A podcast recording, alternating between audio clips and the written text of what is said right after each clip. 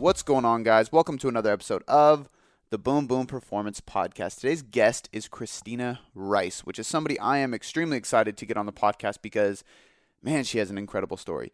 She has been through hell and back when it comes to gut health, not only from a um, digestion perspective, a health perspective, uh, a physical perspective, but also a mental perspective. Like we get into anxiety and depression as well.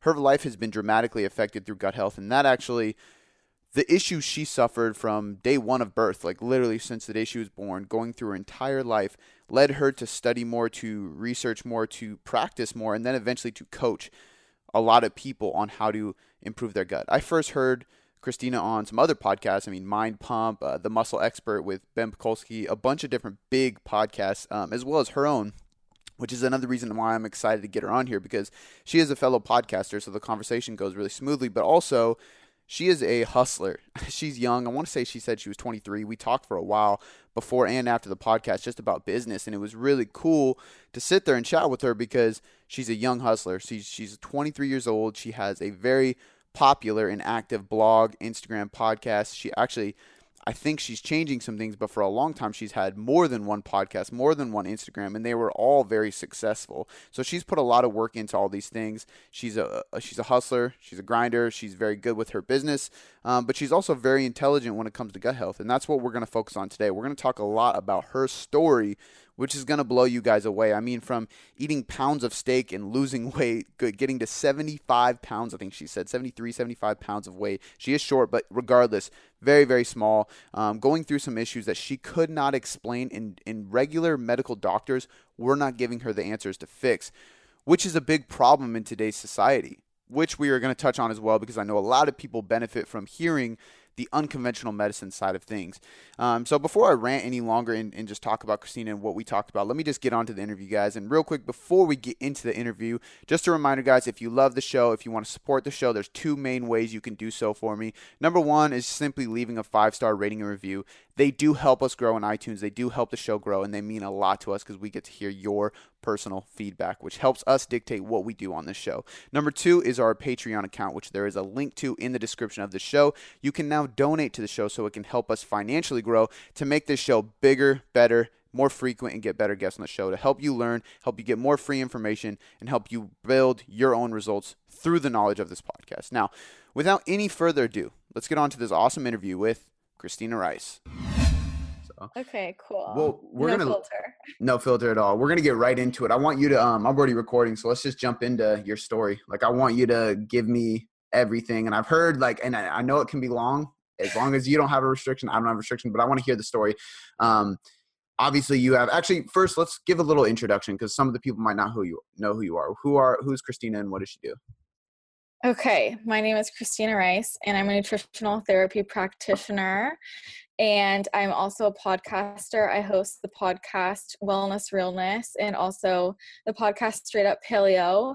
Um, that podcast actually is is about to end. We're stopping that, so I'm going to be focusing just on wellness realness. But have a few podcasts. Um, I started off blogging and so i have a lot of content on my blog i have a few ebooks out i, co- I have a paleo women lifestyle program which is all about turn, transitioning women into the paleo diet lifestyle and i just have a passion for putting out some quality health information and calling out everyone who bullshits people and that's just a little bit about what i do yeah how do you i mean what is your motive behind content? Because I get a lot of people that ask me like, why do I put out so much free shit? Like, why am I always content, content, content, just trying to give away? But I always say like, in this day and age, I feel like that's very crucial to be successful in the online space. What was your initial mm-hmm. motive to really start putting out so much content? Because I mean, two podcasts, a blog, you're all over Instagram. I think you have a couple Instagram accounts. You're doing a lot of stuff. Yeah, I I do a lot of stuff, and I mean, now that I am you know making a business off of it i don't put out as much free content as i used to because i frankly just don't have enough time like right. as i used to when i started this in college and when i started this in college and i was blogging every single day of the week i was podcasting multiple times you know i just was really driven and i still have that same drive because when i first started getting into health and wellness nutrition fitness I was trying to figure out what the fuck to do. You know, I was just like, what there's so much information. I just want to get healthy. What do I do? And so I just started reading everything I could get my hands on um, on the internet, through podcasts, blogs, books.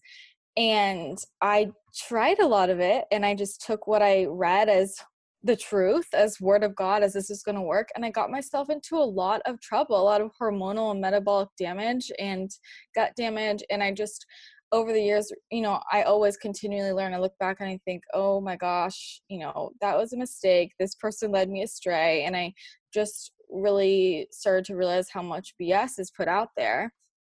Um and also as i started getting more into the blogging side of things and you know i worked for a pretty popular blogger here in los angeles and started meeting more and more quote famous bloggers and realized that a lot of them were just liars and bullshitting people and it's all a scam and it really pisses me off because i take it personally because i got into major i got into some major issues with myself like emotional issues, physical health issues because I was following people's shitty advice, honestly. So, you know, I just want to put out information that I wish I had seen or read or heard back in the day when I was looking for something quality because I really went into the health space for myself. You know, I wasn't trying to lose weight or anything, I just wanted to be healthy. Um, and I went in with the best intentions and it went very astray. well, it, it's uh, yeah. it's unfortunate that there's so much information out there you really can't trust it all, right? And, and it's coming from somebody who wanted to just find some good information. It's hard to do so. Um, but let's go back to why you were even trying to look up this information. What? Why were you trying to chase health? Yeah. Okay. So if you're uncomfortable, okay, I'm just I'm very no, nothing okay. makes me uncomfortable. Just go for it. well, if you've heard my episode of Mind Pump, then I'm sure you know everything yeah. about me. Yep. Um, okay, so I went through most of my life, like the first 20 years of my life, I had really bad digestive issues. I had chronic constipation, horrible bloating. Um, I struggled with acne, cystic acne. I was had severe anxiety and depression.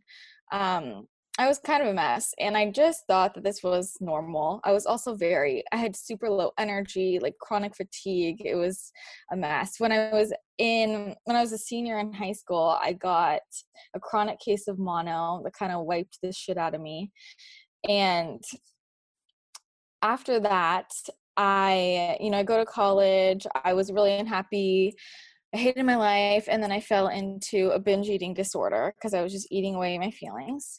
And then I also, during this time, started realizing that my digestive issues weren't normal and like my mental health issues were also not normal. And because it had just become my everyday and i thought everybody dealt with this too but in college when i started you know living in close quarters with other people and seeing how other people lived and thought and talked i realized okay i need like some help. Um, so I started sort of exploring that and meanwhile I'm battling with this binge eating and you know one night I just after a binge I thought you know Christina you need to pull your shit together like this has to stop. Like it just felt horrible um physically emotionally everything and I mean I was I was in so much pain all the time like I could barely walk which made me not want to do anything and I was really tired and um, I mean, I was literally having a bowel movement like once a month if I was lucky. And, you know, I just, it was uncomfortable.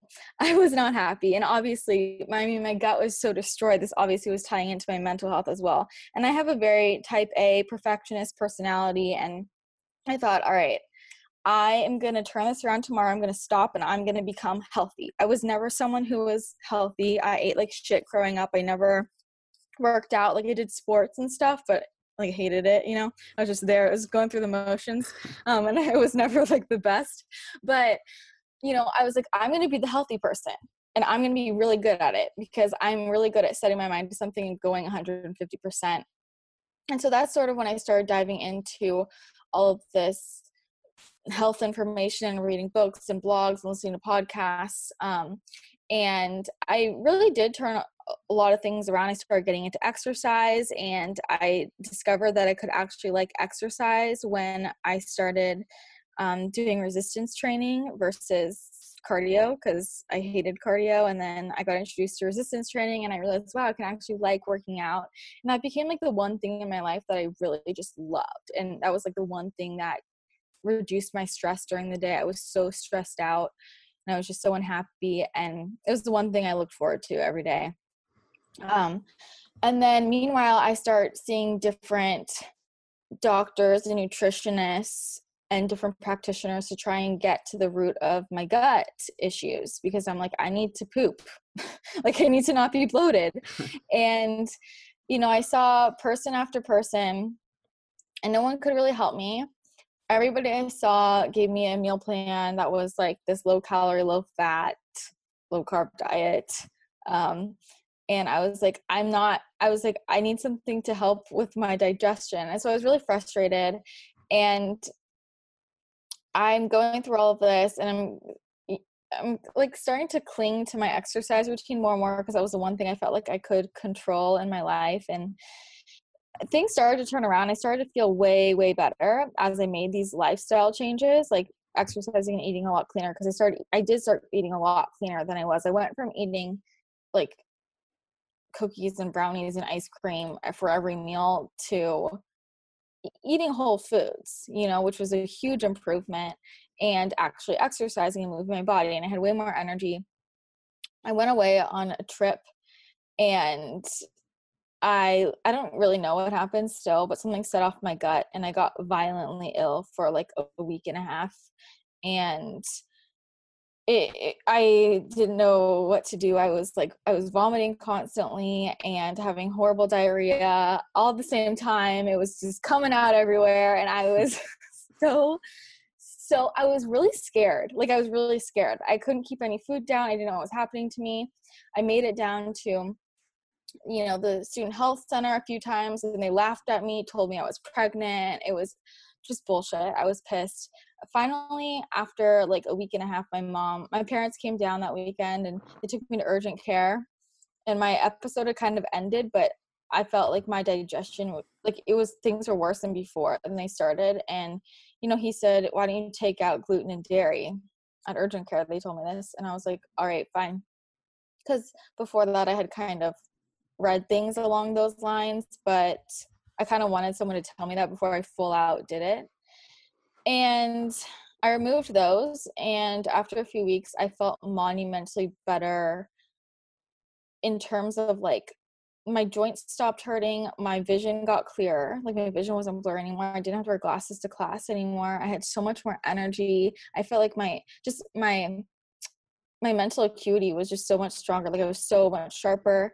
and I felt like a fog had been lifted. And so in that aspect, I was like, okay, I'm never going back to eating gluten or dairy and my di- my digestion did improve a little bit in some ways like i wasn't i always knew that like dairy gave me like episodes um but in general ever since that that whole long week long sickness episode i just things were not the same and my bloating was worse than ever before i was in a lot of constant physical pain i was getting really frustrated so i'm seeing more and more people eventually I find an acupuncturist who is amazing. She's a Chinese medicine doctor, and she gave me a stool test and said you have candida overgrowth. So I was like, okay, so I go on this candida protocol and I felt so much better. I still wasn't having bowel movements, but like my bloating went away for the first time in my life.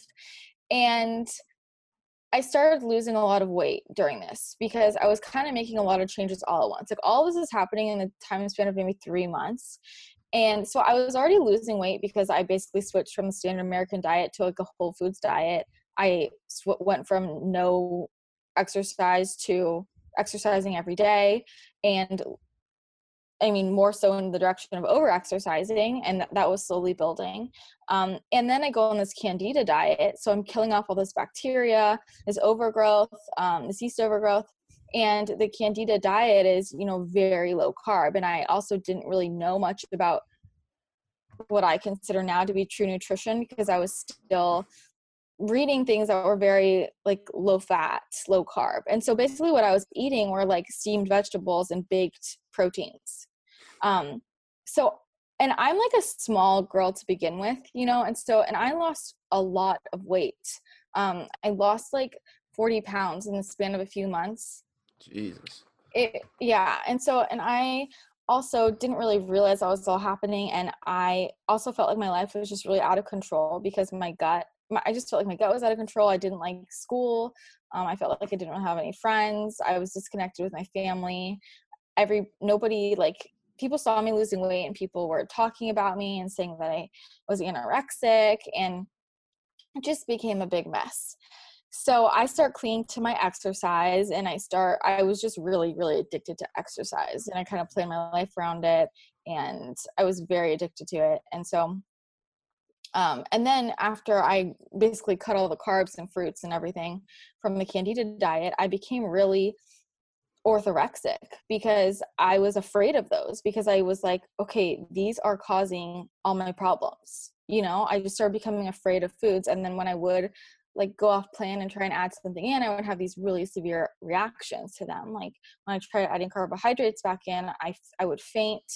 Um, or like get these severe digestive episodes and like because i was having such violent reactions i just became afraid of just a bunch of foods um so at this point you know i was struggling with this exercise addiction this orthorexia i'm still real still like the anxiety was at an all-time high. I was kind of out of my mind. I was really frustrated. I was still trying to be me and still trying to work two jobs and still trying to you know get straight a's in school and do a million things keep up with everything and i was just driving myself into the ground. And um i I, I, I slowly started to realize that I needed, I mean, basically, I knew I was losing weight, but I, I had really bad body dysmorphia.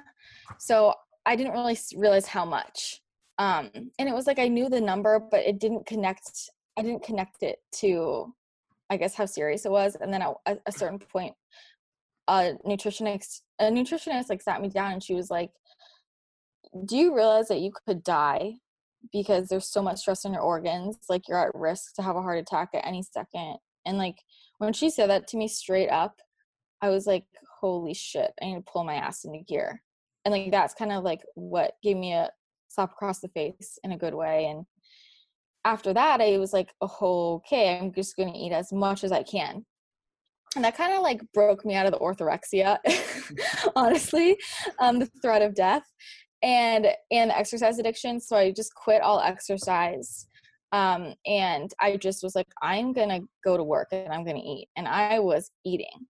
Um i was eating a lot of food and still losing weight. So then i'm starting to realize okay this is like serious.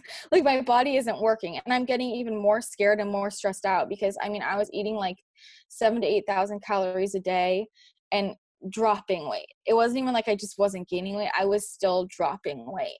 Um that's literally insane. Do you and that was one of the things I really wanted to ask you about today is do you have any idea of why that is? Cuz I know for me like if I'm on like if I'm like I did my whole reverse diet after like kind of going through a cut and I get my calories up to, you know, even just 3000 and I'm like stuffed. So like mm-hmm. 7 to 8000 I'm just like are you drinking olive oil? Like what the fuck? How do you like how did that happen? And then do you have any idea of why you weren't adding weight? Like what is going on?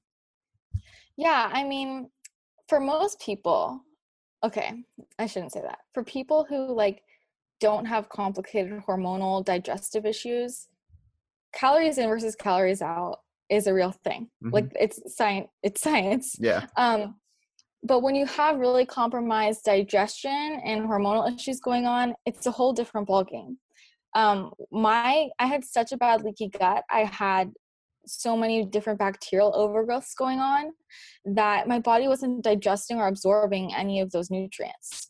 So it just like wasn't even processing it. Um and i mean it's it's bizarre to think about but i think it's it's interesting for people to hear and understand. It's like how people see you know i have clients who all we do is add in a probiotic and they'll lose weight you know it's like people don't understand how much the gut microbiome affects weight yeah. and digestion like digestion absorption really does affect weight a lot um and so because my gut was just so compromised i think that's why just nothing was happening you know my and it's almost like when you have the bacteria in there it's it's eating what you're eating.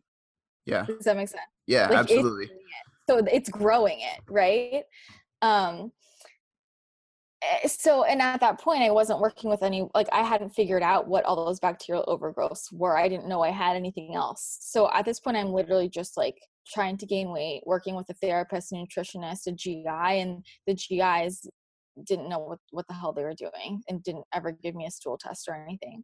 Um so that's basically why. I mean i was and i was also like i had gone through a period of like like starving myself without really meaning to you know i thought i was just eating i thought i was eating healthy meals like when i was trying to figure out okay how do i how do i eat healthy meals during the day? I read blog posts i read people's what i eat in the day posts right and i'm basically just copying them. I'm like all right these are normal portions like because when you're going from eating like i mean even before this i i was eating thousands of calories of shitty foods, you know, processed foods. And then I'm trying to switch to a whole foods diet. I have no sense of what portion sizes are, of how much is a normal amount of protein to eat at this, how much is a normal, you know what I mean? So mm-hmm. I'm just kind of copying people. Um, and so I was copying people, and that was not enough fuel for my body. And so I had gone months just kind of like eating what I thought were standard normal portions slash what nutritionists told me to be eating. Um, and that wasn't enough. And so as soon as I started feeding my body again, you can bet your ass that there was this hunger monster inside of me that was also just really fucking hungry, which is why I mean it was it was easy for me to eat a lot of food. And I also have always been someone who can eat a lot of food. To this day, I eat more calories than most people can. Like if if most people ate the amount of calories I eat, they would gain weight. Um, so I always have had a really high metabolism, and you know, but like I was so hungry during that time. I mean, when you're 73 pounds, your body wants to eat. So it, it wasn't hard for me to sit there and eat a whole jar of nut butter, you know, and like I'm like, I'm still hungry. Yeah. You know, and that was also psychologically very weird for me, strange for me, coming from a history of binge eating disorder, um, because it, it feels, it looks like a binge almost, you know, but it's you can tell it's different because it's not coming from the same place. It's not like i'm sitting here eating my feelings crying i hate my life. It's like i'm actually i'm i'm hungry right now. Yeah. like i'm just very hungry and like my stomach is growling you know? So that was i mean i was eating a lot of nut butter. I was eating just i mean i would my my parents had to help me out a lot. Like i was in college and during this period of time so i ended up having to take off a quarter of school a quarter off school which is like really hard for me because i'm just like i felt like i was failing at life if i had to take some time off school but over that. Um so i took some time off school and my parents would try and like come down on weekends and like cook for me because i literally couldn't keep up with how much food i would have to cook. And you know i was eating just like I would eat like uh, like a few pounds of meat with each meal you know? So it was and over this time i was super carbohydrate intolerant um and so i was working t- I had to slowly work up towards adding carbohydrates back into my diet because like i said like when i first added them in i was having these severe reactions like i kept fainting which is really scary for me um like one time i like i had so like some sweet potato for breakfast and I'm driving to work and I like was like I I could tell I was about to faint. I had to pull over and I like fainted. You know, and it was like very scary for me to deal with that. So I had to slowly like teach my body to metabolize carbs again. Um so that was taking some time too. And yeah, I was just kind of eating everything I could get my hands on. So a lot of oil meat, um, nuts, nut butters, seeds, um, all the veggies, and then as I built, I eventually built up my carbohydrate tolerance to be able to have fruit and starches again. Um, and then I was having those too once I could build that up over time. So, looking back at all this now, I mean, that's it's a crazy story, but it actually doesn't seem like it was that long of a period that you were going through all this. But like looking back at your life, can you look back and see like oh shit, this actually started when I was 10. I just didn't speak out about it or nobody was talking about it? Or do you think it did start in college? Like, when do you feel like, whether it was the candida overgrowth or whatever it may have been, when did it actually start now that you look back? I think it started from birth. I think Really? that I was I was set up um for this to happen not like intentionally that sounds like intentional um but i mean i was born via c-section um i grew up uh, like on processed foods a very high carbohydrate standard american diet. Um i at a young age i mean i remember like struggling with constipation for as long as i can remember and bloating for as long as i can remember. Like i remember being very very young. Um and also this runs in my family. They have horrible digestive issues. They just don't really care.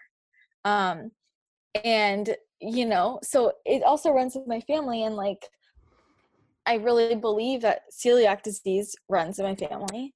Um they're not all going to test because they don't really care and a lot of them think that you know how they're feeling is just normal. That's fine. It's their life. Um but you know and then so i'm eating i'm eating a standard american diet growing up i was born via c-section. There's no i was there's nothing i never ate a vegetable until i was like 18 like no that's a lie. The vegetables i ate my mom would force me to have iceberg lettuce with shredded carrots on top of it like once every other day and i hated it you know that was me trying to be healthy. So i never had vegetables. I never drank water. I never drank straight water until i was like 20 um i also was on antibiotics constantly like i was that kid i got an ear infection like every month and so i was always on antibiotics and medicine and then in high school I just ate even worse and worse i was drinking a lot um i was drinking a lot of alcohol and i was on antibiotics for like a few years straight to try and fix my acne um, so that really depleted my gut and then i go and then when i picked up like the mono set things off. Like epstein barr epstein barr is just at the root of so many different illnesses right? Um and so this history of antibiotics and NSAID use so i mean i i played volleyball um until i was like all throughout middle school high school and i like i don't really know what i do. I i, I honestly think i tore my rotator cuff.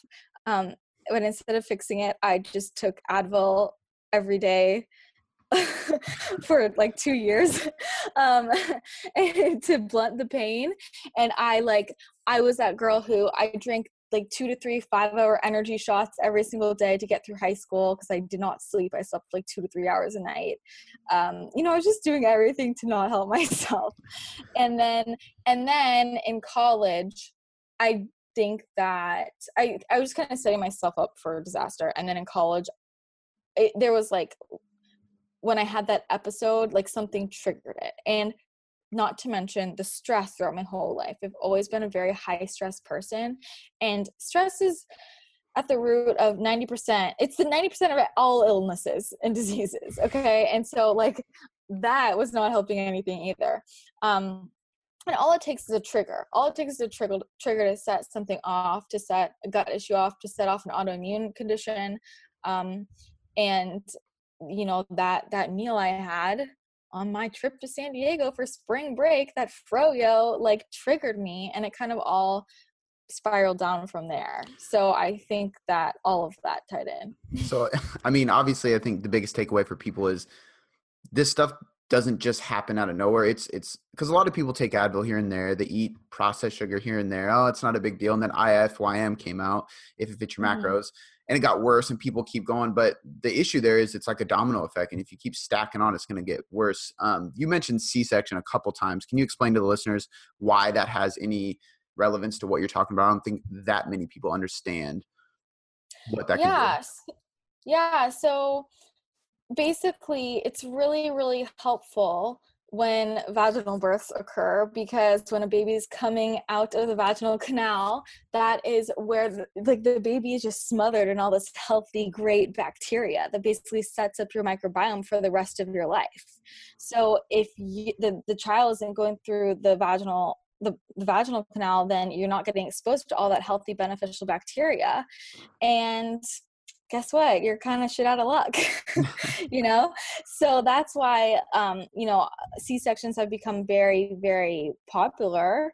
Well i mean you know they're just more commonly used now and we're really robbing people from getting that beneficial bacteria that's going to set them up for a healthier life long term because i mean i just really believe that the that gut health is at the root of pretty much every illness and disease and also going back to this this idea of you know this all domino effect. That's why i'm so passionate about it and also why I, I feel like i'm trying to hit a really hard demographic to hit because i'm trying to hit people who don't care because this is the truth. People don't start to care until they're overweight until they have acne until they have heart disease or you know like they they wait until the last possible minute until there's diagnosis and guess what? This all starts way before there's ever a diagnosis.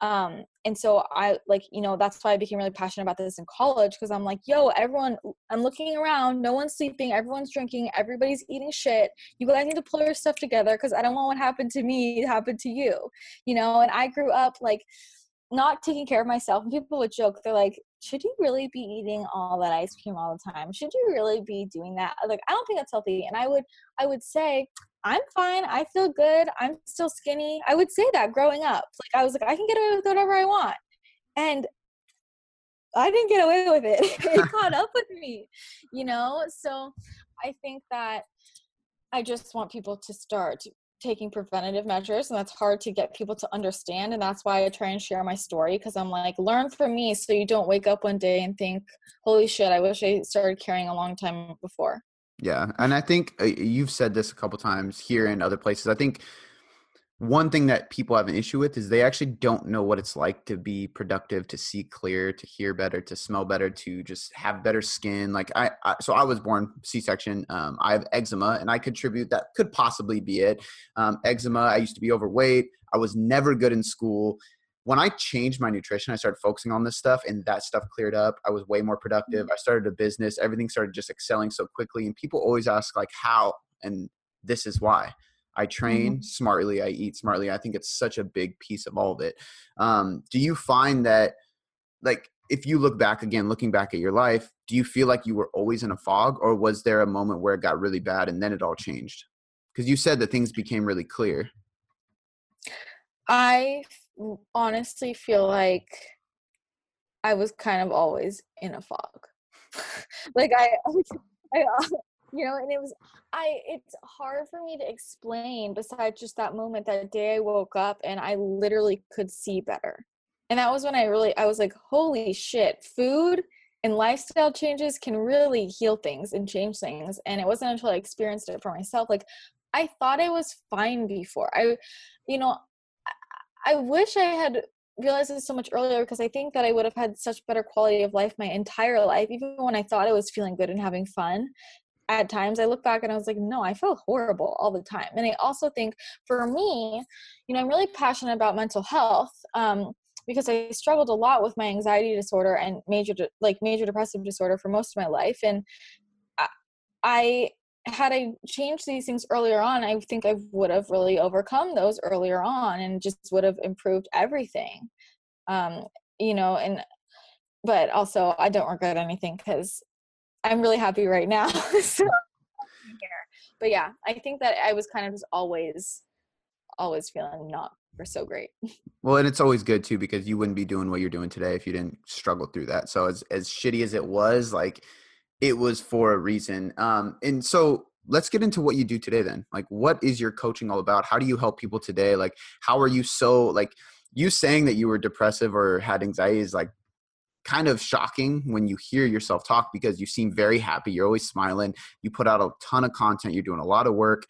How like do you implement this stuff into clients? Like who is the typical client you see and what do you go about doing with them?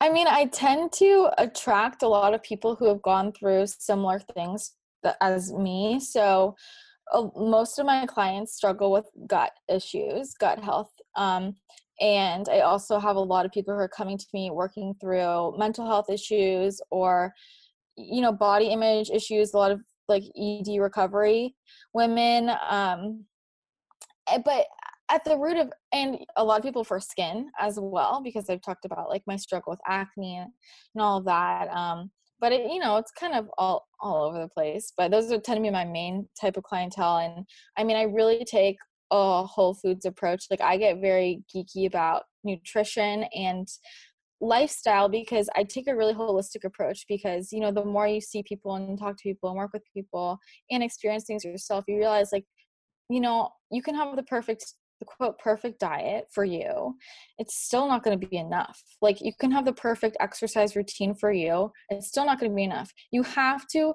take a holistic approach. You have to address the nutrition the exercise the sleep the stress um, the relationships in your life. You know that's a huge one.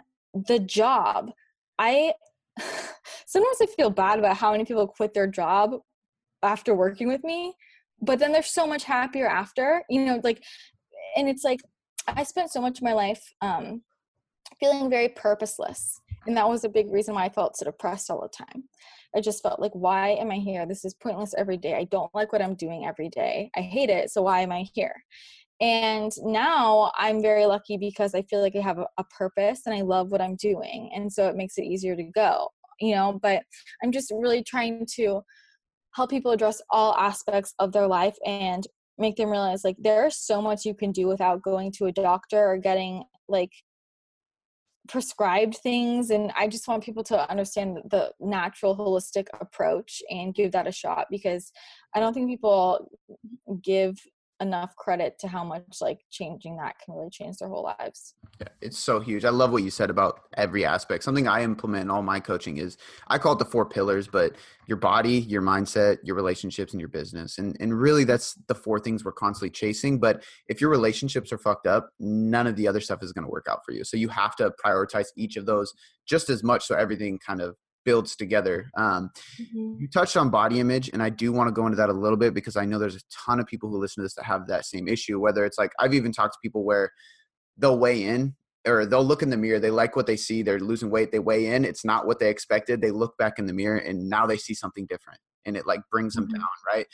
what do you implement do you have strategies you implement or like how do you go about it is it just support and accountability like how are you helping people get over these body image issues well, the big one for me, I mean, it's probably different for who you're working with. Um, I want people to get rid of their scale, absolutely, because I think it's a trigger for most of my clientele. And obviously, I think we tend to work with different types of people. Mm-hmm. Um, but, you know, the scale, there are different types of scales. Um, and the one that's just telling you a number is a piece of shit. Like, if you want to be worried about anything, you should be worried about, like, you know, like, you can gain a lot of muscle and get a lot leaner and lose inches and gain weight technically you know but yeah. also this gen- this general idea that a lot of people have of like like this number is defining their self-worth for them. And don't let a number control you. Like are you kidding? Like you're gonna let that scale make like decide for you how you're gonna feel about yourself for the rest of the day. You know we got to get past that. And so removing the scale for a lot of people is is a big one and also getting people to realize what their goals truly are. Like what is your goal really? Is your goal really to reach a certain number? I mean maybe you think it is but why do you want to reach that certain number? You yeah. know like what are you really trying to get to? And for most people their true goals are to be happy to be healthy, something along those lines. Um, and it's not that number that's going to get you there. And when we focus on other things and we start to realize what we really want, you know, um, that number starts to not matter as much when you start to have fulfilling relationships in your life, when you start to you know turn your nutrition and exercise around so that you're actually feeling good and you have energy and you find something you're passionate about and you're doing that usually people are focused on the scale or focused on the weight because they're trying to avoid some deeper issue. Um, so it's really about getting to the root of what that issue is and grappling with that and making changes to turn it around whatever you're trying to avoid you know because it's easier to focus on a number on a scale something we think we can we think we can control rather than focus on these bigger issues that aren't as tangible if that makes sense yeah totally and i even i'll be honest i even have clients where i tell them like there's no weigh-ins because I know that it triggers them. I think everybody now there's people that can weigh in and it's not that big of a deal, but there is a lot of people that the scale just fucks with them. So I think that mm-hmm. I think it's powerful. Are there any like books that you've read or or practices you've done, retreats you've gone to, or things that you suggest to your clients to help them figure out that deeper why or like that deeper purpose of what's causing them to want these goals or what their should goals should actually be? I'm trying to think if there are any books.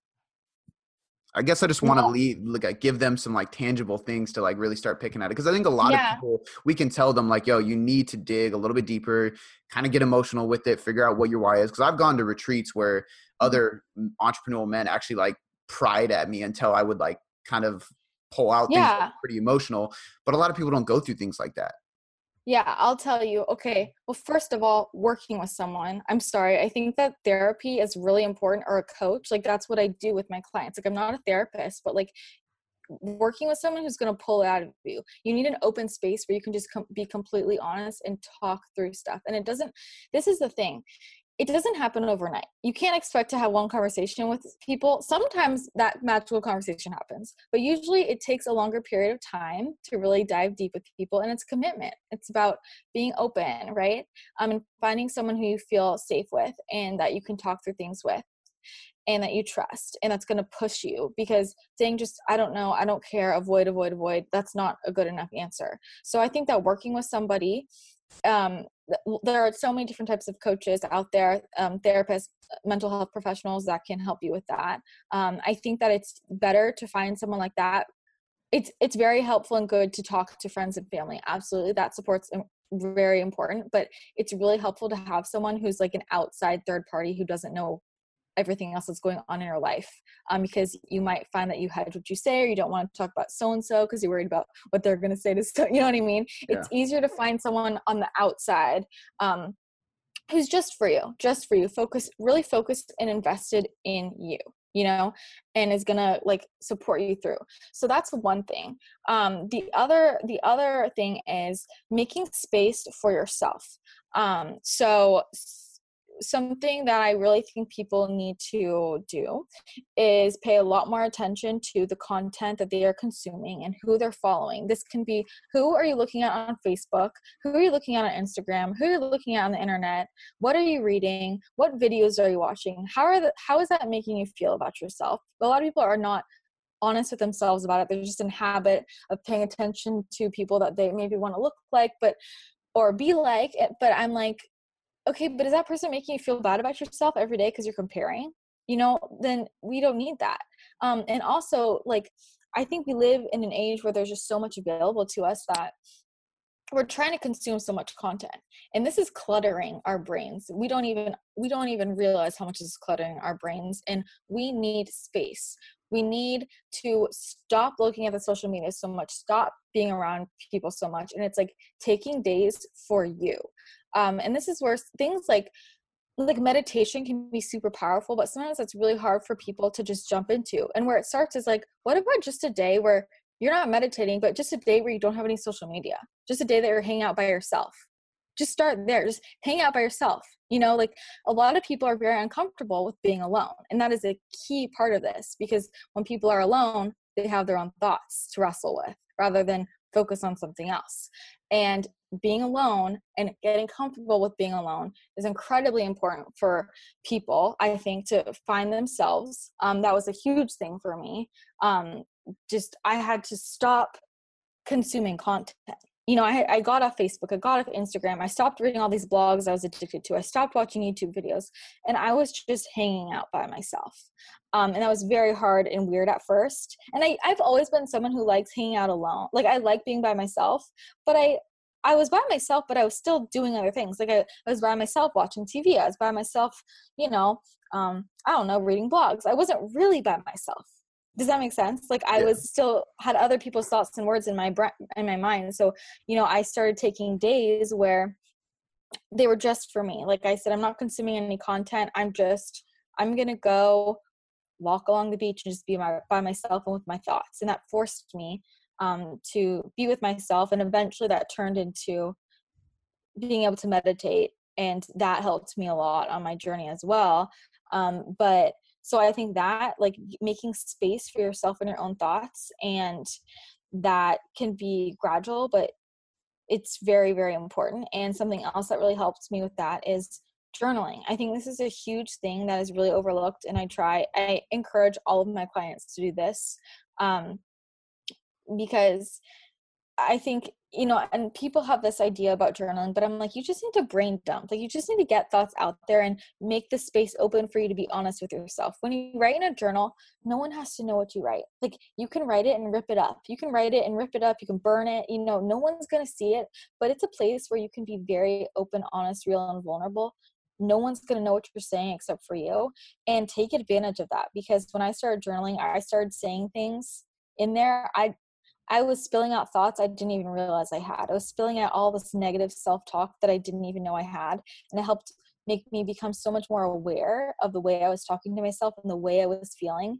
And, you know, there there are no rules. You don't have to like talk about your day or answer some gratitude question. Like you can if that helps you, that's awesome. But like write a word, write a phrase, write whatever is in your head. It doesn't have to make any sense. And eventually form that habit. And eventually things will just start to spill out, you know, but it's about opening yourself up to that, being like, okay, I have the freedom and the space right here to just brain dump, word vomit onto this page. No one has to know, but you're not going to get to the root of anything until you're being totally honest and vulnerable with yourself um, and that's a really good way to start getting there and figuring out what's what's in your subconscious. Literally preaching to the choir. It's so crazy because some of the things i obviously i'm a coach so i'm, I'm a big fan of coaching but i've always had my own coach. Something i tell all of my clients to do is create space and journal daily. Um, and even mm-hmm. with my mentor clients like i'll actually like force them to plan a fun thing for themselves or like like I have one guy, he's gonna be listening to this, he's gonna laugh. Like I forced him to turn email and notifications and all that shit off by a certain time each night because he would just lay in bed and look at stuff. And mm-hmm. you kind of get anxiety at first because I don't think people realize that these are sedations, just like people who are addicted to drugs or porn or whatever it may be. That's a sedation to distract your mind from what's really going on inside. Um, and I think mm-hmm. people are afraid of that. Like you said, like shit. First time I ever got in a float tank, which I'm not a huge float tank guy, but I had a full blown panic attack because I I just couldn't be comfortable with myself. And this is years ago. Mm-hmm. Um, but I think that's like so, so powerful. So it's good to hear somebody like you preach about that. Um, have you ever heard of like this just kind of popped in my mind, Loving What Is by Byron Katie? No, I haven't. You would love that book because it's and it's an audiobook too, but she basically went through this crazy depressive state in her life and everything kind of flipped. And she has a worksheet and it's what taught me to journal. Like teaches you to kind of open up your thoughts and brain dump, like you said, essentially, and shit comes out that is mean and, and sad and emotional, and you don't realize that you have all this bottled up. And when you let it go, it kind of kind of changes how you go about things. Hmm. Yeah, I I want to look that up for sure. Yeah, I. It's very it's uncomfortable at first, and that's why it's hard to get people to resist. I mean, sorry, people resist, so it's hard to get people to do it. Um, but and that's why it can have it can be really helpful to have someone holding you accountable. I think that it's very interesting to me how there's kind of stigma around having coaches and stuff and i'm like this is how i will ever like this is how i will succeed in life. Like i always i have so many different coaches or mentors in my life you know i'm always looking to like have other people help me and give me more advice and also i need someone to hold me accountable. I need someone to. Um like i'm really disciplined and really I'm very disciplined, and most people would probably be surprised to hear me say that. But like, no, I need someone just as much as anybody else does to like hold me accountable, and keep me on track, um, because we only have so much willpower. It's like decision fatigue throughout the day, especially when you have a job. A lot of us have very demanding jobs. People are asking, asking, asking all day. We feel depleted, and then when it comes to ourselves, we feel like I don't have anything left to give. I'm just going to kind of do whatever, you know? Um, so it can help to have someone who you feel like is holding you accountable, keeping you on track, reminding you what to do. Um, and I really think everybody needs someone like that in their lives. Hundred percent. It's. I think a lot of times it's ego, to be honest with you, because people think yeah. I can do it myself, and people ask me all the time. I, I don't think I haven't had a coach in six years, like eh, like different coaches over the years, but I always have a coach. So, um, getting back to your coaching, what is like? I want to touch a little bit on gut health before I get you off the podcast because I know a lot of people are interested in that topic what is like the most common thing that you see um, whether it's like an underlying issue that a lot of people don't realize they have or it's very blunt and obvious like what's the most common gut issues that you see with your clients and how do you actually take them through the process of fixing that? Okay so i mean most people um, have most people have low stomach acid which is causing a lot of is at the root of a lot of gut issues. So I mean, commonly, I, a lot of people have issues like candida overgrowth or small intestinal bacterial overgrowth, which I don't even think I talked about. Like eventually, I found out I had that and a bunch of other things. Um, but a lot of people have those. But I'm all about getting to like the root cause and where does this start? And like at the root of things, pretty even if people don't struggle with actual bacterial overgrowth yet, most people have low stomach acid. Um, you know, and this and most people also um, need liver gallbladder support because they're not secreting sufficient bile so they can't digest their fats fully. Um, and this is just be- because of the things that cause this are all like it's standard american diet right? So like if you've been on like a low fat diet that's gonna affect your bile secretion um, and same with like the hydrochloric acid like okay let's go back to stress I mean, stress is a huge reason why a lot of people's hydrochloric acid could be depleted, um, and also things like you know the highly acidic foods, sugars, and um, alcohol, and going back to the use of NSAIDs and antibiotics. Like all of this depletes stomach acid, um, and especially with the um, use of birth control nowadays amongst women specifically, that's a huge a huge issue. But and a lot of people think that their acid reflux is well, they don't realize that their acid reflux is because they have low stomach acid. Um, so a lot of people are on acid suppressants and they need to be increasing their stomach acid levels. Um, so just like bare bones, like what people can do to improve that. Um, and because what's happening is if you have low stomach acid, basically your body can't digest your food fully because that highly acidic environment is there for a reason and our stomachs help digest our food. That's where our digestive and some enzymes are secreted in there to digest things down specifically proteins. Um, so let's let's imagine you're eating protein you don't have high you don't have enough stomach acid your food's not getting fully broken down. That's trying to go through your digestive tract and it's it's not digested. So these proteins can putrefy at different points in the digestive tract and same with the other um, the other any of the types of food in there right? It just kind of all gets clogged up for to keep it simple. Um, and it can also lead to bacterial overgrowth um, and you know make it easier for things like parasites to form. So like this stuff this highly acidic environment kills off all, all the bad guys that might all the pathogens that could get into our digestive tracts as well so it's really important to support that um, and i mean things that just like naturally help increase stomach acid levels. Um, apple cider vinegar is a great thing to include in the diet, diluted. Um, digestive bitters. If someone struggles with acid reflux, digestion, I most people should be taking digestive bitters. Um, I think before their meals to help stimulate that. Um, bitter foods in general are going to help stimulate your, stimulate your gastric juices. So I like bitter greens like dandelion greens and radicchio and endive and arugula, even anything that kind of has a bite peppery flavor. Um, those are some like easy enough ways to help stimulate stomach acid over time. Some people need to go on hydrochloric acid supplementation um, for a period of time, but the bitters are pretty much the number one thing. Um, and yeah, I think that's probably the like a root of most things. But most people really what they need to be doing is like just fixing their diets and taking out all the inflammatory foods and the inflammatory oils because that's like at the root of this and stop using all of your your advil and ibuprofens and unnecessarily prescription like unnecessary prescriptions um you know like getting closer to a whole foods diet and like before, people are worried about macros before they're worried about the quality of their food. And i'm like i don't care about your macros before i care about like stop eating canola oil. Vegetable oil isn't made from vegetables you know like stop putting highly inflammatory oils into your body. Um, these are going to oxidize in your body and your cells are built of healthy fats. Your hormones are built of healthy fat. You know like you need high quality fat. And so if you want to put broken fat into your body guess what? That's what's going to make up your body. Um, so i think that uh, the the diet is a huge one.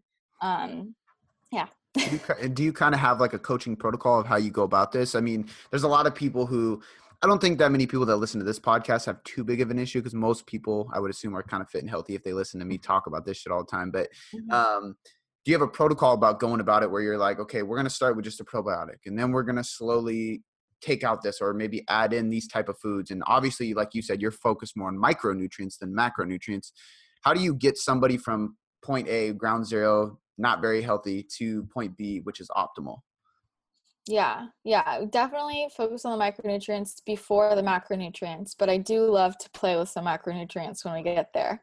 Um, you know, but, but I mean, we start with the diet. I think a lot of people hop on a supplementation, and I'm like, whoa, whoa, whoa, we gotta slow our roll here. Let's just flip the diet around. And it depends where people are starting from. Like, let's take out the highly inflammatory oils. Let's take out take out the refined carbohydrates. Let's take out the sugars. Um, we lean into a paleo whole foods approach. Um, and sometimes we don't start at paleo. Sometimes we just start to like whole foods, one single ingredient, um, and then get closer to that. But we're starting there. Um, and then once you kind of get the diet in check, using healthy oils, getting proteins and fats and carbohydrates to every meal, increasing vegetable consumption, then we kind of see where the body's at. And then from there, um, starting with some like baseline supplementation, things like a good probiotic is important. Um, probiotic foods usually start with those, you know, but a good probiotic um, is really, really helpful. And giving your body some time with that, digestive enzymes for a lot of people, I think can be very helpful. The bitters is often a common one that people are starting with. Most people are deficient in like magnesium, um, so a good magnesium supplement, vitamin D, K2 is a, is a really important one for a lot of people. I think um, a lot of people are also, def- not everybody, but a lot of people really need um, a good B complex, um, especially the population I see because birth control um, really depletes your B vitamins, but a lot of people struggle with that. Um, I, those are kind of some of the, the main baseline supplementation that I go to from there, and then we kind of see how things balance out. And then um, we're also fixing the exercise and the stress management. So getting a good like stress management routine in place, starting to talk about like what's going on in your life. Um, we want to make sure that people are getting plenty of low level movement. Like the first thing is like I need you to not be sitting all day. Like you just can't be sitting all day. you need to be walking around. You need to be standing up as much as you can. Um, let's start getting you more active. Um, and then i mean again it depends where people are starting um, and then we're gonna do some resistance training like we're gonna start with that um, and kind of building up an exercise routine from there um, and then yeah if some people might need you know we see where it's at. So some people might need a, a, like a protocol if they have dysbiosis in their gut um, you know if something else is going on or with the mental health sometimes i'll utilize amino acid therapy. If people need a little a bump in those neurotransmitters, um, we'll supplement with some amino, amino acids to support their health. I, I also am a huge believer in essential oils. I use those for so many different issue like anything any issue i have in my life there is an oil to help um, and they're a really great all natural remedy everything from cold medicine to if you hurt like if you hurt yourself somehow you know um, you have a, a, bruise or a pain or an ache um, use it for gut protocols um, everything cold medicine you know all of that. So essential oils are really helpful. Cleaning up the toxins in someone's life because this is a hugely overlooked factor of health. If you have everything in place and you haven't addressed your personal care products your cleaning products your household items um, you're missing out and that still can i mean this is a huge contributor uh, to cancer for instance big one which is the, the, the numbers are rising and those industries are not regulated um, so really paying attention to those those toxins in your life you know also drinking enough water for people is huge like getting the right amount of water some people I actually get a lot of people who are drinking too much water just as much as I am not enough. And getting the right amount of water is incredibly important. Filtered water too, because water contains some nasty toxins if you're not filtering it. Um, so, kind of all of those different factors, you know, we kind of layer in and see what people are ready for, and eventually it kind of all gets to where we need and some people do need you know a, a, protocol like they they need to go on a gut healing protocol a lot of my clients end up needing to go on a gut protocol just because i tend to attract people who have seen different doctors, the different practitioners, and are like at the end of their ropes. Um, so I do have people who are doing something more intense or doing a supplementation protocol. Um, and going from there and then other people it's about once we get there other people it's about tweaking the macros it's about some people need to go on a more intense elimination diet so once we get to a whole foods approach um, so you have an autoimmune disease maybe you need to go on an autoimmune protocol maybe we need to take out nightshades um, maybe you have digestive issues and you need to reduce some FODMAPs for a period of time you know maybe you have a response to histamines. It really depends on the symptoms um, and what they're struggling with, and then we'll go from there if we need to eliminate more foods and do an elimination diet from there. But I think that I mean everybody need, like my intake forms are a lot.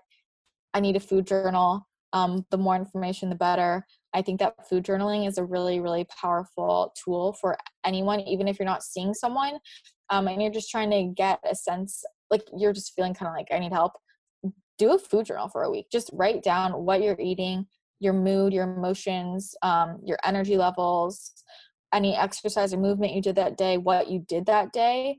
Um, connecting stress to digestion is very interesting and like looking back on it and be like oh wait i was like bloated every time i ate x y or z you know because it's easier when you can look back and see and food journaling is really powerful and i have a lot of my clients will tell me they go you know, I felt kind of like off. So I decided to food journal and then I just, I got the answer myself. You know, a lot of times people don't, like, people have the answers themselves. You know, they just need the tools to get there.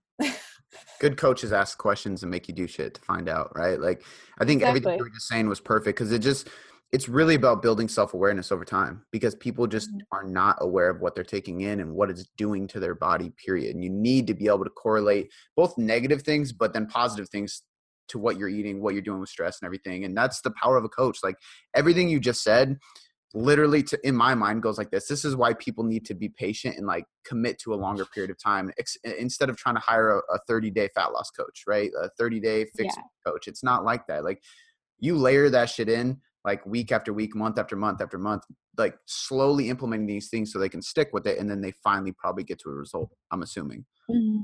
Yeah, exactly. And I think that that's definitely a tough thing for people to kind of wrap their heads around. I think we live in a society where we all just want instant gratification. We want results now, now, now.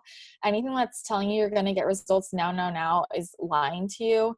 Um, also, it's not useful because if you make too many changes at once and something negative happens, you don't you don't know what's causing it. If you make too many changes at once and something positive happens, you don't know what's causing it either. Like I see people do these crazy elimination diets just straight off the bat, and they're like, I need to eliminate all these foods and I feel good like this. And I'm like, what if it's just one of those foods you eliminate? you know, like why do you need to eliminate all of them when maybe it's just one? Like there's no use in like keeping all these other great foods out of your diet if only one or two things is causing the issue.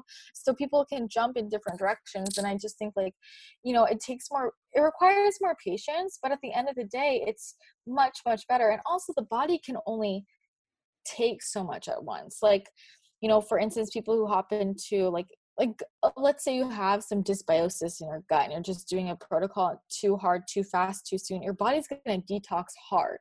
Or even even if you're not doing a, like a supplementation protocol if you just switch your diet like like for me i know when i was my gut was all messed up at the beginning of this and i went on the candida diet and i i made the diet changes before i even started the antifungals and like I went through a hard detox reaction. It's called a Herxheimer reaction. You feel like you have the flu. It's like keto flu. It's like when people go keto or low carb and they're getting these these flu-like symptoms and they're feeling like shit. You know, the body is trying to detoxify, and if you're throwing so many different things at once, it can be it can be really hard. And sometimes what happens in that instance, first of all, who wants to feel like crap? Second of all, sometimes people have to feel like crap before they get better um, and so sometimes people will get these detox reactions and then be like, oh my God, it's it's making it worse, and then they back out.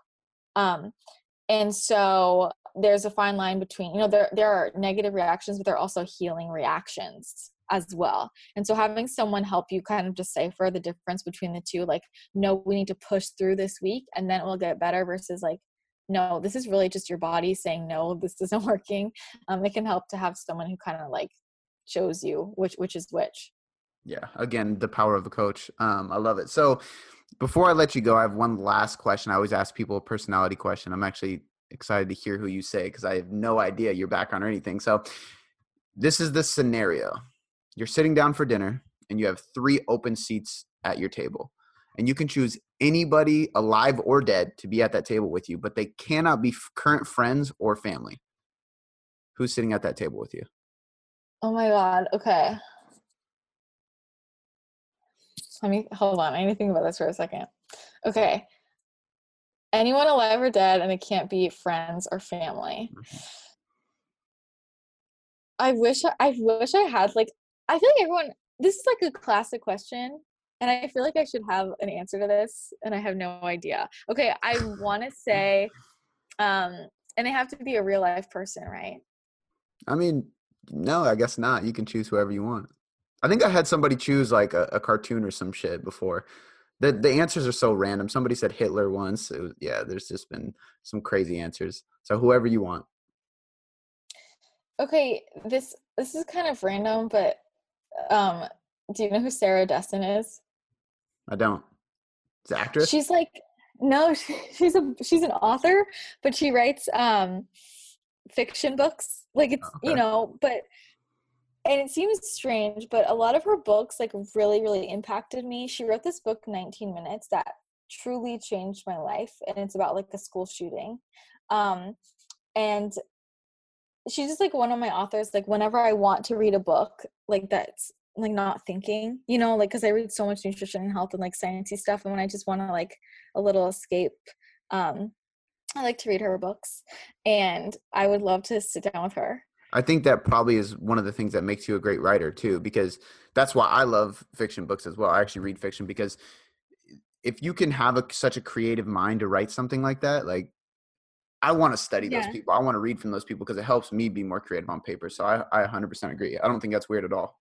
Yeah, and I also love like because it's like fiction. I mean, all of that is rooted in some experience or something happened, right? And I'm like, where did that come from?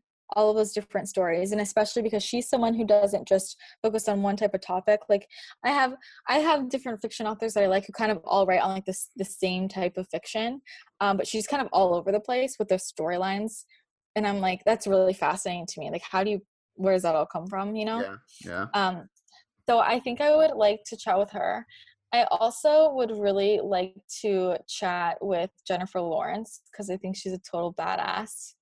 Um, and really really love her and you know what's cool though is i i keep thinking of people like i'm really fortunate to have like kind of become friends with a lot of the people who i would have answered this question to a few years ago um you know someone who i really would love to talk to who i'm not friends with yet but we're to become friends It's chris kresser yeah, I'm surprised you haven't like connected with him at all yet. Actually, it's gonna happen. Yeah, it's gonna happen. I could see that. Um, yeah, I would love. I think he is so smart, and like I think in this space, everybody has like a thing, you know, or like everybody is aligned with the macronutrient ratio. Mm-hmm. and he's one of the few people who I feel like has just a very balanced approach and like can look at things from an unbiased perspective.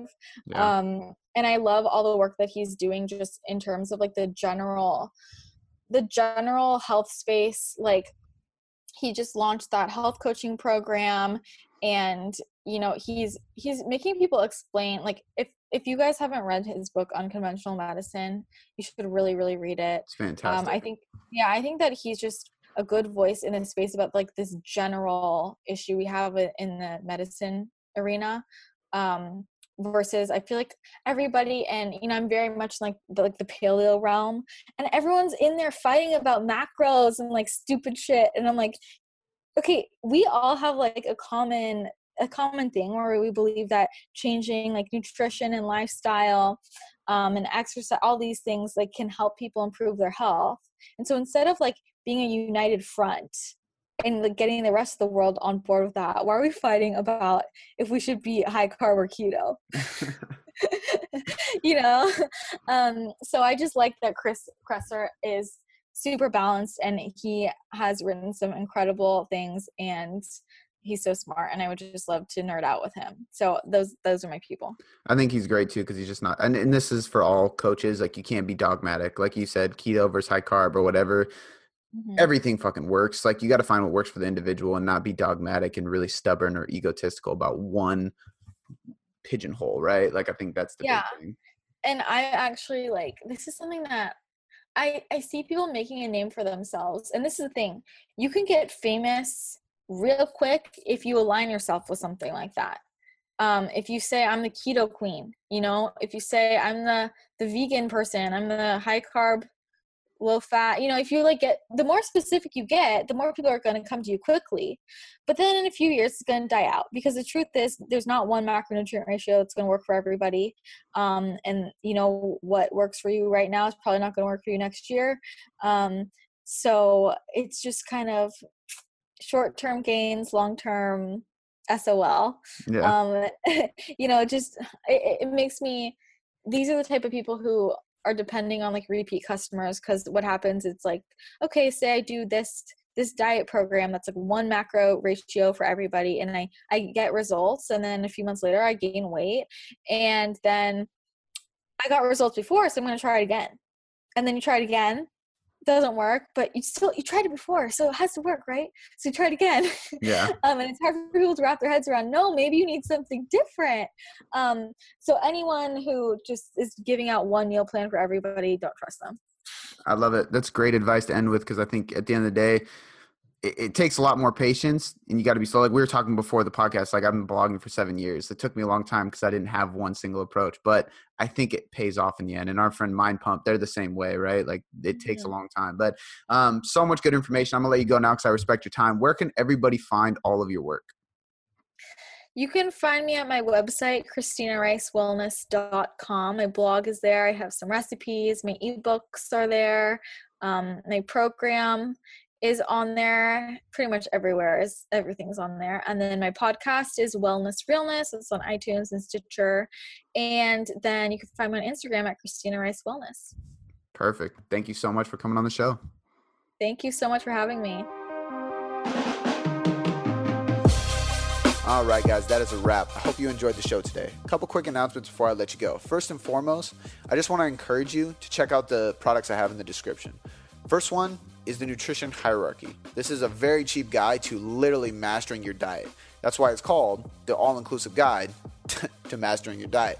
It's going to teach you exactly what and how to manage your calories, your macros, your meal timing, your supplements, your micronutrients, literally everything you need to know about dieting and nutrition and how to change your body composition through nutrition is included in this book. Not just to get your results, but to actually teach you how to get those results along the way. The next thing is to be functional muscle, which is my first and right now my biggest product out there. This is the program that is based on years and years and years of functional training with tons of clients. So, whether your goal is strength, fat loss, or muscle gain, you should be strength training towards these goals while prioritizing functional movement patterns to make sure that you are avoiding any injuries along the way. That's exactly what this program does, and it's great because it guides you through the process, it changes throughout the process, and it gives you demonstrations and explanations about everything you're doing so you never get confused and you always have a solution. You also get access into the Boom Boom Performance Podcast Forum, that is the only way into the forum, and that's where you can ask me literally anything about anything, and I will help guide you through the process. Last thing I want to mention, guys, is if you could leave me a five star rating and review, that would be fantastic because it literally is one of the biggest and best ways for me to grow in the iTunes charts. Oh, yeah, and real quick, if you're not subscribed, hit the damn subscribe button because I constantly bust out content for you guys and I spend a lot of time and effort making sure that you guys can get better results for free by simply listening to this podcast. All right, guys, I'll catch you next time.